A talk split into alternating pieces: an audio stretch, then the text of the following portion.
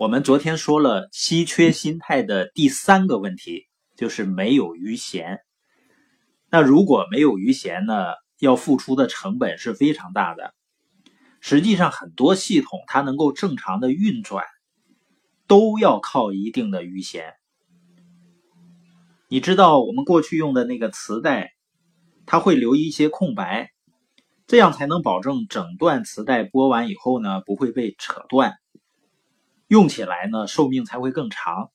还比如我们用的洗衣机，你不可能装的很满，装的太满就转不动了。一定要留一部分空间，它才可以转起来。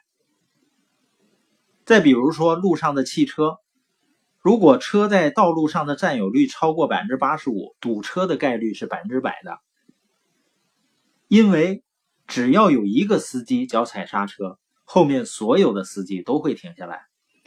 所以任何系统留一定的余弦是非常重要的，它不是对资源的浪费。而是能够让一个系统更加高速、有效的运转。从这个角度来说呢，稀缺的本质就是没有余弦。余弦呢，可能让一个人的效率不是那么高，看上去，但是呢，它带来的正向收益是非常高的。它是一种奢侈的心理享受，一种让我们面对生活的琐事呢，不需要过度的去权衡。犯了错误也无所谓的奢侈的享受，这种享受啊，对一个人的幸福感是至关重要的。像梭罗说的，一个人的富有程度跟他能舍弃的事物数量是成正比的。那我们今天来聊一下稀缺心态带来的第四个问题，就是会引发带宽的不足。什么叫带宽呢？带宽就是我们每个人计算的能力、关注能力、决策能力、执行能力和抵制诱惑能力的统称。我们从日常事务的处理啊，到生意、生活中、工作中一些问题的思考，都需要带宽。你可以把带宽呢想象成是一条高速公路，这条路呢它有一定的宽度，我们一般见到的都是三车道啊、四车道。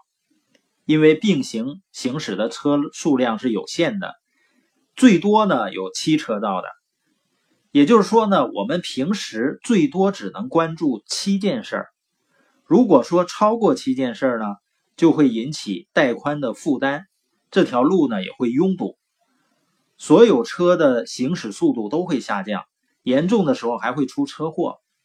那你问为什么是七件、八件行不行呢？其实也行，就是一个大概的推算。你看你手机上经常打开的手机应用，是不是不超过七个？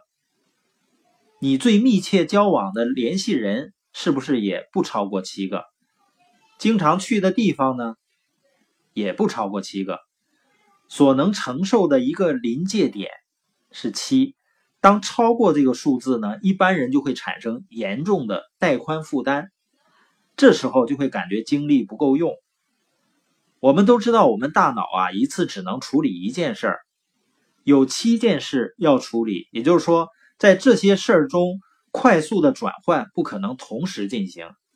如果超过这个数字，就一定会忽视一些事情，感觉精力不够用，疲惫和无力的感觉。如果进入到稀缺状态，带宽呢就会进一步的缩小。就是高速公路呢，把它变窄了，就像我们前面说的，进入专注状态，只关注一件紧急的事情。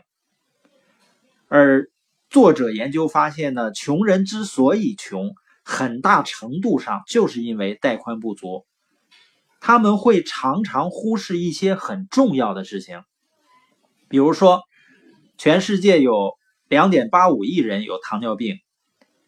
糖尿病呢，现在基本上是可以控制了。虽然说不能彻底治疗，但是不会要人命。那为什么每年还有大量的人死于糖尿病呢？死于糖尿病引起的并发症呢？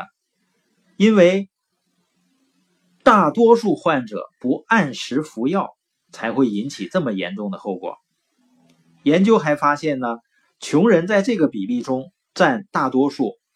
越穷的人越不按时服药，再比如呢，农民都知道定时除草可以大幅度的提高农作物的产量，但是全世界的贫困地区的农民呢，往往就是不除草。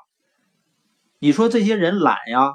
也不是，他们要提前，比如播种啊、浇水啊、施肥啊，这些人往往整天都非常忙，可就是在能够大幅度提高收入的除草环节这个小事上不愿意去做。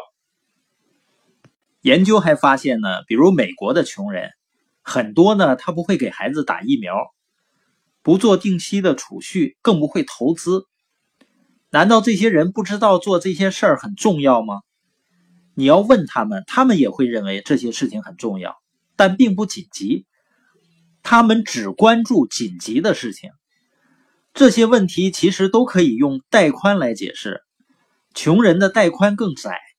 他每天遇到的事儿呢，没有精力去关注长期来说很重要的事儿。他每天都会为生计焦头烂额的，这里面要怎么省钱啊？那个东西要不要有特价呀？房租快到期了，没钱怎么办啊？明天要交任务，时间来不及怎么办啊？简单的说呢，他们的心被占得满满的，根本就没有余闲去想一想。怎样才能摆脱这种困境？带宽的不足呢，会引起他们认知能力的下降。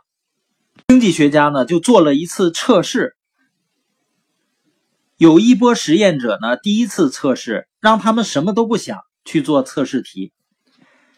第二次测试呢，提前让这一批人呢想想自己的经济状况，让他们关注自己缺失的东西。这两组测试的结果呢？第一组的分数要高很多，基本上是第二组的两倍。这就表明呢，带宽不足会影响人的智力水平。所以呢，上面说的穷人他不除草啊，不注重成长，不注重人际关系，不去投资，不是因为他们不重视这些事儿，而是他真正缺的。不是时间，也不是钱，而是带宽。他们需要有一定的注意力去关注真正的长期规划，去学习新的理念，去定期理财，这样呢才能跳出稀缺的怪圈。所以今天的重点呢，就是稀缺心态会引起带宽的不足，而带宽不足呢，就会使得我们。不会去关注那些对我们生活最重要的事情上，所以要求我们呢要去整理出自己最重要的事情，要真正去关注那些对自己长期有价值的事情。